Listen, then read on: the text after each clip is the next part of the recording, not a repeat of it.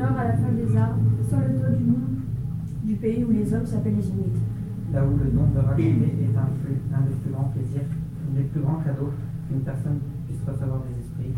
Ici, rien ne pousse pour rien, même les histoires. Au confins des terres désertiques et inhospitaliers.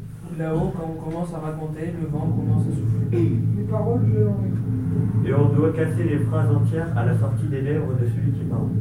Et les faire fondre auprès du feu pour savoir ce qu'il a dit.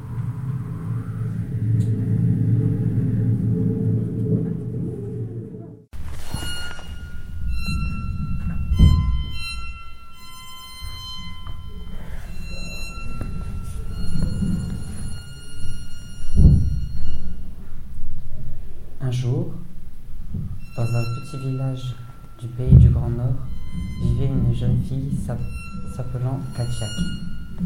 Elle avait fait une erreur ou un choix que son père désapprouvait fortement et dont personne ne se souvenait.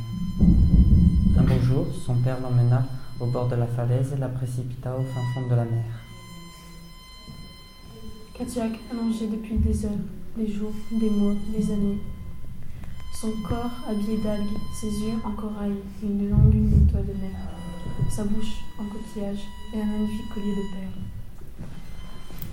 Elle se, elle s'abrita dans une grotte au de l'océan. Un soir, elle pleura de désespoir. Elle se mit à chanter pour boire, elle se mit à chanter pour se nourrir. Un beau jour, elle alla nager elle fit accrocher. Un pêcheur, croyant avoir au bout de sa ligne un énorme poisson. Sa lutte ne servait à rien.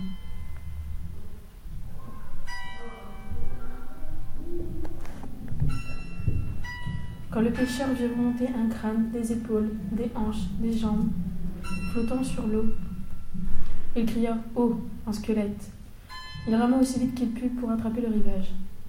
Par peur, il rentra dans son lit. Puis sa curiosité dépassa sa peur et retourna sur le rivage récupérer son filet de pêche, puis rentra chez lui. Il mit, il mit sur elle une couverture et alluma un feu pour ne pas qu'elle attrape froid.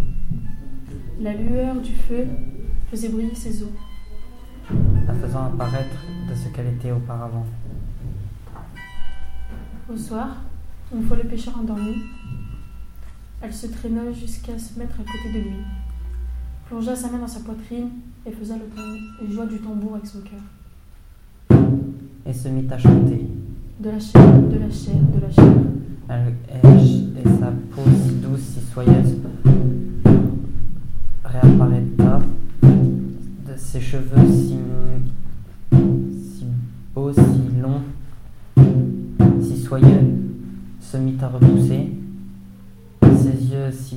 brillants, se mit à réapparaître. Sa peau, ses jambes, son ventre, sa poitrine, sa fente.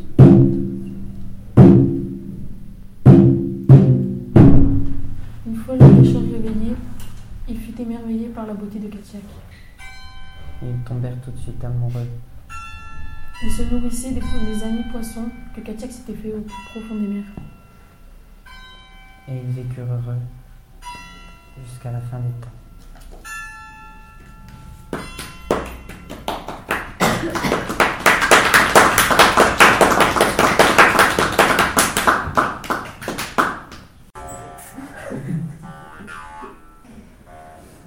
Cette histoire se passe sur la banquise durant le printemps le froid était si vif, il n'y avait pas de vent, et le soleil illuminait la banquise.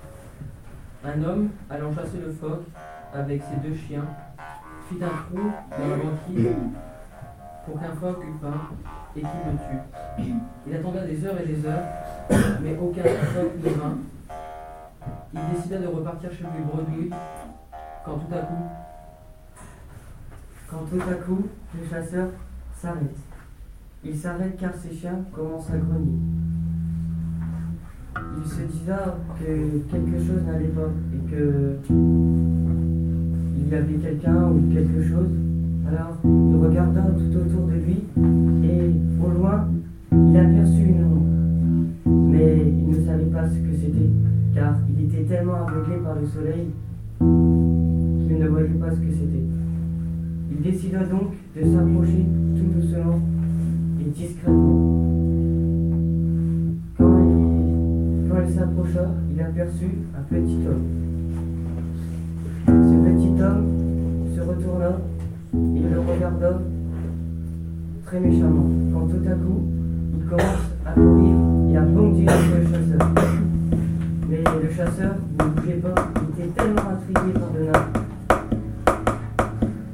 Il était tellement intrigué par le nain qu'il ne bougeait pas. Quand tout à coup, son chien commence, un de ses chiens à grogner et il commence à aboyer. Et pendant ce temps-là, le nain commence à étrangler le chasseur et le chien commence à bondir sur le nain, le chasseur et le chien tue le chasseur. L'homme intrigué par le nain resta quelques secondes devant la créature et il décida d'en découvrir plus sur la créature. Il suivit les traces de pas laissées auparavant par le nain. Il marcha quelques heures et arriva devant un tout petit igloo. Mais il n'y avait personne. La porte était vraiment petite, il ne pouvait pas rentrer. Il décida donc de crier à l'intérieur. Eh oh, il y a quelqu'un Personne ne répondait. Il cria une seconde fois. Il y a, toujours personne. Personne ne répondait. Il rentra chez lui. La nuit passa. Il avait neigé pendant la nuit. Il se réveilla. À cause de la neige, il, il eut du mal à avancer. Il marchait quelques heures et arrivant encore une fois devant l'igloo, sauf que cette fois-ci il n'y avait plus d'igloo, plus rien, juste quelques traces de. Et il suivait donc les traces de pas, mais la banquise commençait à fondre, mais et il ne voulait pas rester seul. Il rentra au village, a aux villageois ce qui s'était passé pendant les deux jours, mais personne ne l'a cru. Il passa tout le reste de sa vie à chercher des, des nouvelles dans Lugolan. Dans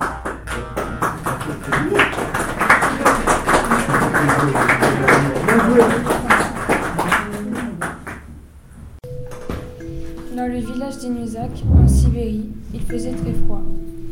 Il y avait une petite fille qui vivait dans un igloo avec ses parents. Chaque soir, elle allait surveiller ses cousins et cousines. Enfin, du soir jusqu'à l'aube. Le premier cousin dormait les bras croisés, le deuxième, la deuxième brodait les ceintures mieux que personne, la troisième les brodait presque de la même manière, le quatrième avait les cheveux coupés ras, le cinquième avait déjà fait renverser un seau sur, la tête d'un renne. Le sixième avait tout le temps de la fièvre. Aujourd'hui, elle n'en avait, pas. Le septième, c'était le lutteur de la ville, du village. Le huitième avait toujours des coups à cause de, des, sabots de renne. Du coup, elle mettait de la pommade sur ses jambes. Le neuvième, elle fabriquait des lampes à huile grâce aux vertèbres des baleines. Et le dernier claquait toujours des dents, mais aujourd'hui elle ne claquait pas des dents. Chaque soir elle faisait ça. Elle leur taillait des jouets en ivoire et elle leur chantait des chansons. Un soir, lorsqu'elle voulut rentrer chez elle, elle entendit des voix. Elle se cacha derrière la porte et elle entendit un homme qui lui demandait sa main. Le père refusa et dit l'homme vapeur de s'en aller puisqu'il sent. Du coup, l'homme vapeur s'en alla, mais menaça le village avec ses pouvoirs magiques. Lorsque l'homme vapeur sorta de la maison, il passa devant la porte et passa tout près d'elle. Elle le sentit. Elle voulait pas se marier avec lui parce qu'il était très laid et il avait des pieds aussi durs que des sabots de reine. Elle rentra à la maison et continua à faire sa ronde tous les soirs. Un jour, elle continua à faire sa ronde comme d'habitude et s'aperçut que tout le monde allait bien. Et ensuite, le papa de la fille a été volé le chaudron de l'homme. L'homme furieux alla faire tous les égouts et demanda après son chaudron. Ensuite, la fille continua sa ronde et s'aperçut qu'il manquait un de ses cousins. Et ainsi de suite, jusqu'à ce qu'il n'y ait plus qu'une personne, le lutteur. Le lutteur commença à délirer puisqu'il savait que c'était lui le prochain. Elle a donc resté chez lui et a fabriqué un piège. Un soir, le loup est arrivé, enfin le renard est arrivé.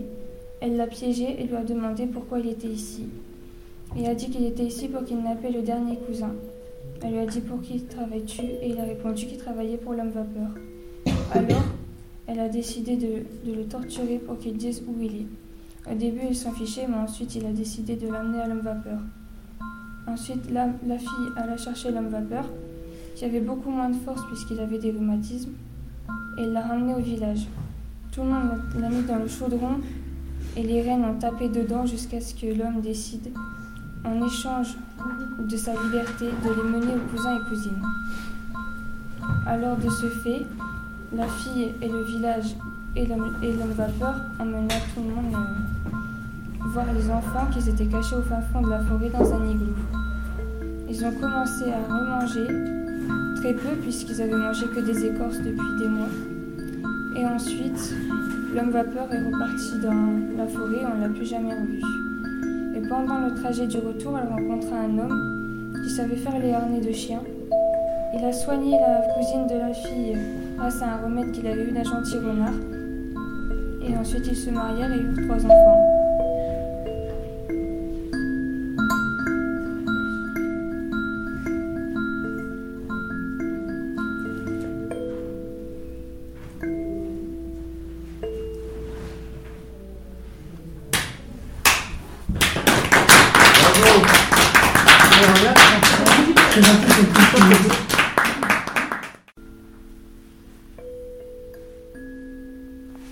L'histoire se passe dans la banquise. C'est un phoque qui remonte souvent à la surface pour regarder les filles de la terre en train de ramasser des choux marins. Le phoque se demanda s'il pouvait se marier avec une fille de la terre. Alors il retourna chez lui, dans la mer, et demanda à son père s'il pouvait se marier avec une fille de la terre. Son père lui répondit oui si tu trouves une fille qui t'aimera pour toi. Alors le phoque tout content remonta à la surface et tapa la première porte qu'il voit. L'homme ouvrit la porte. Le phoque demanda si l'homme avait une fille. L'homme répondit oui et demanda à sa fille de sortir. La fille sorta et se mit à rigoler. Et disait Tant mieux, j'avais besoin d'un bout de graisse pour faire le repas. Alors elle lui coupa un bout de graisse et ferma la porte de chez elle. Le phoque blessé tapa à la deuxième porte qu'il vit. L'homme lui ouvra et le phoque redemanda si l'homme avait une fille. L'homme répondit oui et demanda à sa fille de sortir. Alors sa fille sortait et se mit à rigoler. Et disait Tant mieux, j'avais besoin de graisse pour me réchauffer. Alors elle coupa un bout de graisse et referma la porte. Le phoque blessé se traîna jusqu'à la troisième maison qu'il regarda, et c'est une jeune fille qui lui répondit. Il lui demande Est-ce que tu veux te marier avec moi? La jeune fille euh, lui répondit Nous allons d'abord te soigner. Alors elle le faisait entrer, le guérit et le nourrit. Peu de temps après, le phoque lui redemanda si elle veut bien se marier avec lui. Elle lui répondit oui, car j'ai appris à mieux te connaître.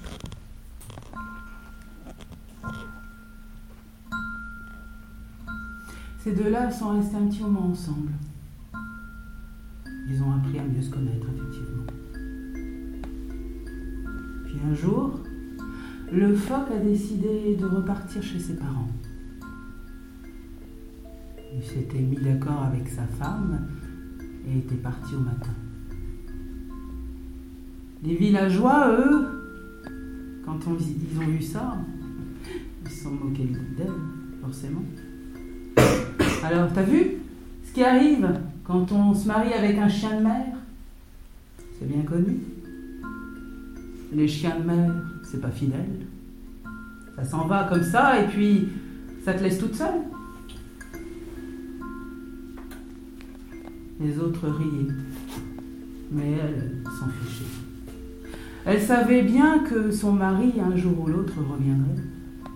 Alors elle attendait, patiemment, longtemps. Un jour, au loin, là-bas, sur la banquise, on a vu arriver un drôle d'équipage. À sa tête, un homme, très grand. Puis il était suivi par ses chiens et de nombreux traîneaux. Ces traîneaux étaient chargés à ras-bord. Ça présageait de nombreuses richesses. C'était rare qu'on voyait arriver ça sur la banquise. Alors forcément, tous les villageois se sont réunis.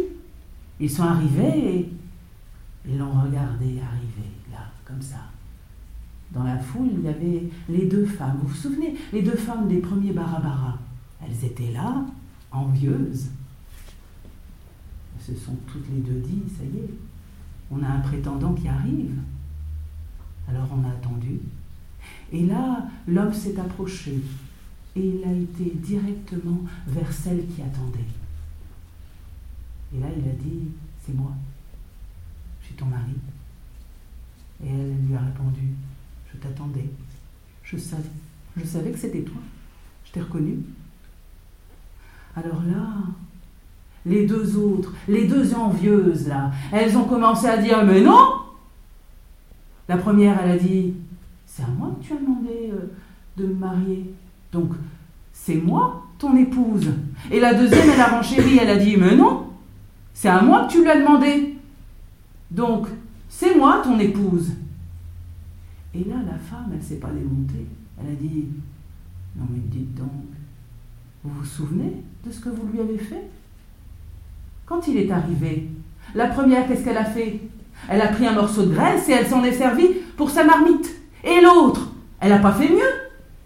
Elle a coupé un bout de graisse et elle l'a mis pour euh, s'éclairer. Et lui, il est arrivé chez moi comme ça, tout traînant, presque mourant. Moi, qu'est-ce que j'ai fait? J'ai pris mon temps, je l'ai aimé, je l'ai soigné, je l'ai guéri. C'est mon mari, et il le restera ainsi. Ils sont restés tous les deux, au chaud dans l'igloo. L'homme phoque et la femme de la terre, unis pour toujours, dans le Grand Nord, sur le toit du monde. Aujourd'hui, on raconte encore cette histoire aux enfants, les petits-enfants. L'histoire de l'homme phoque qui aimait celle qui ramassait des choux marins.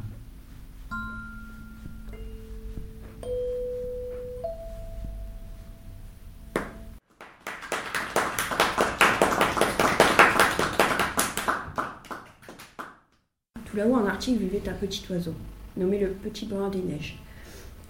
Il vivait avec sa femme et son fils. En cas de noces, il avait offert à sa femme une chanson. C'était une très jolie chanson qu'elle portait autour de son cou pour apporter la paix dans sa maison.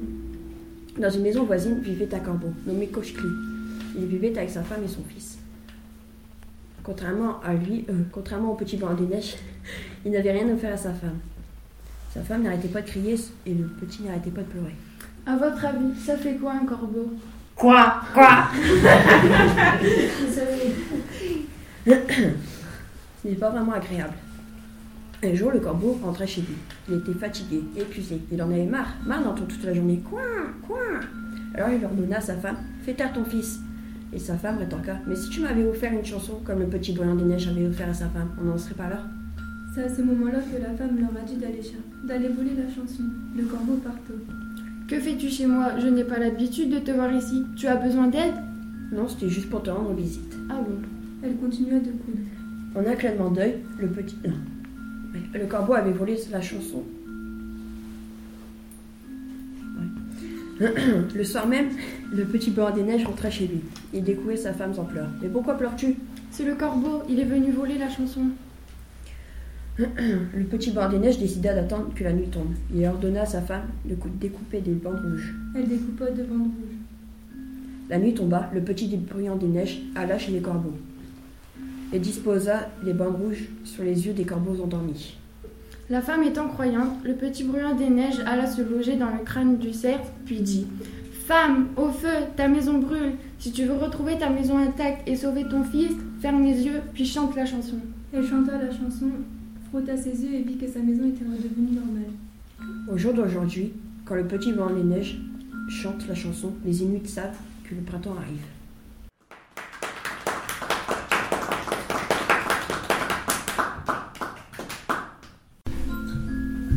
Dans un petit village isolé, près de la mer, dans une petite maison en bois, près du feu, une mère versa son premier enfant.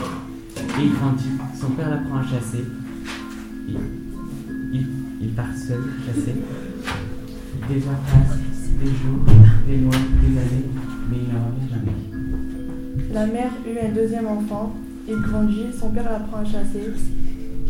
Il- sa mère, inquiète d'avoir perdu son premier enfant, ne veut pas le laisser partir seul. Il part quand même et il ne revient jamais. Des heures passent, des jours, des mois, des années, mais il ne revient jamais. La mère a eu un troisième enfant. Il grandit, son père l'apprend à chasser. La mère, très inquiète d'avoir perdu ses deux premiers enfants, ne veut pas le laisser partir seul chasser. Elle lui apprend à coudre, à faire à manger, mais il décide de partir seul chasser. Sur la route, il rencontra un homme aigle.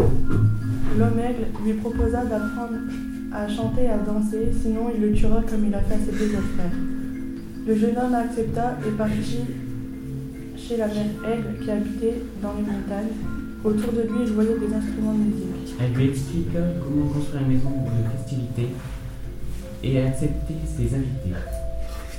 Il accepta. Elle lui apprend à chanter et à danser.